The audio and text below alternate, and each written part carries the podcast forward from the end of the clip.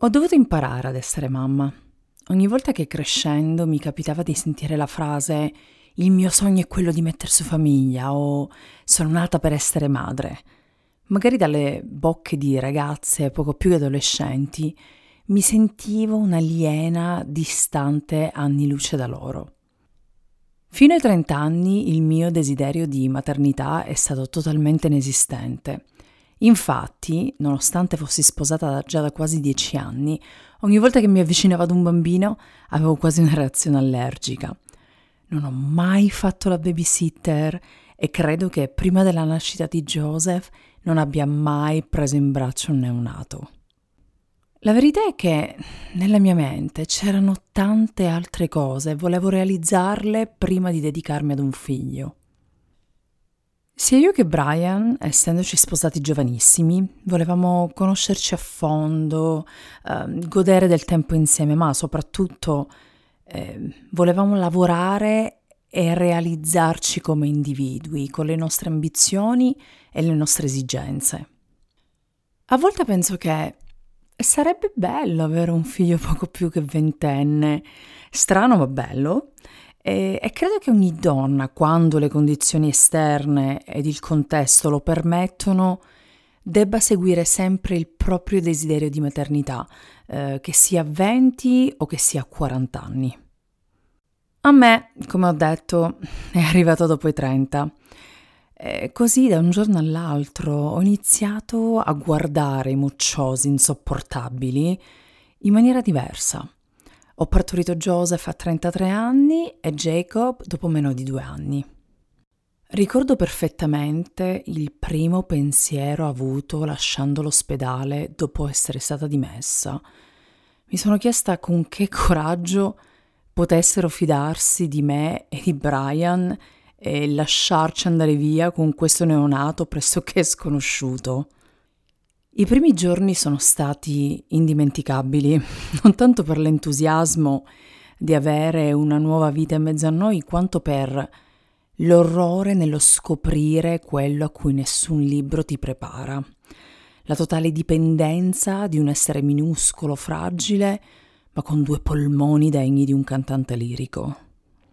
A volte penso che non avere avuto un esercito di parenti donne pronta a istruirmi sul da farsi, eh, sia stato decisamente frustrante, soprattutto all'inizio, ma che abbia dato a me e a Brian la possibilità di scoprire da soli la cruda realtà di chi diventa mamma e papà, eh, senza il supporto prezioso, ma a volte ingombrante, di terze persone.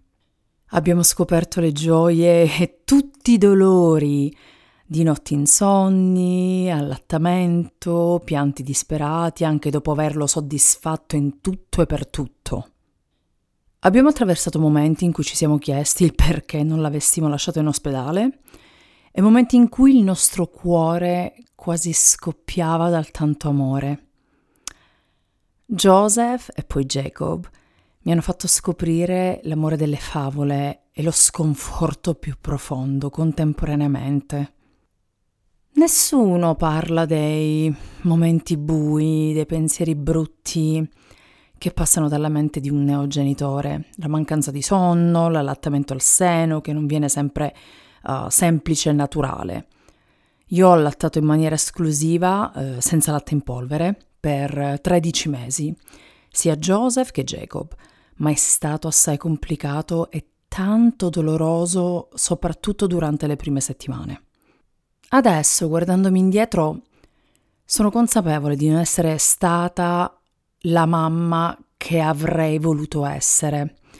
Non sono mai stata quella che um, ha preparato le verdure bollite ad ogni pasto, non sono stata la mamma che ha impedito ai propri figli di guardare una decina di episodi di SpongeBob di fila mentre faceva un riposino.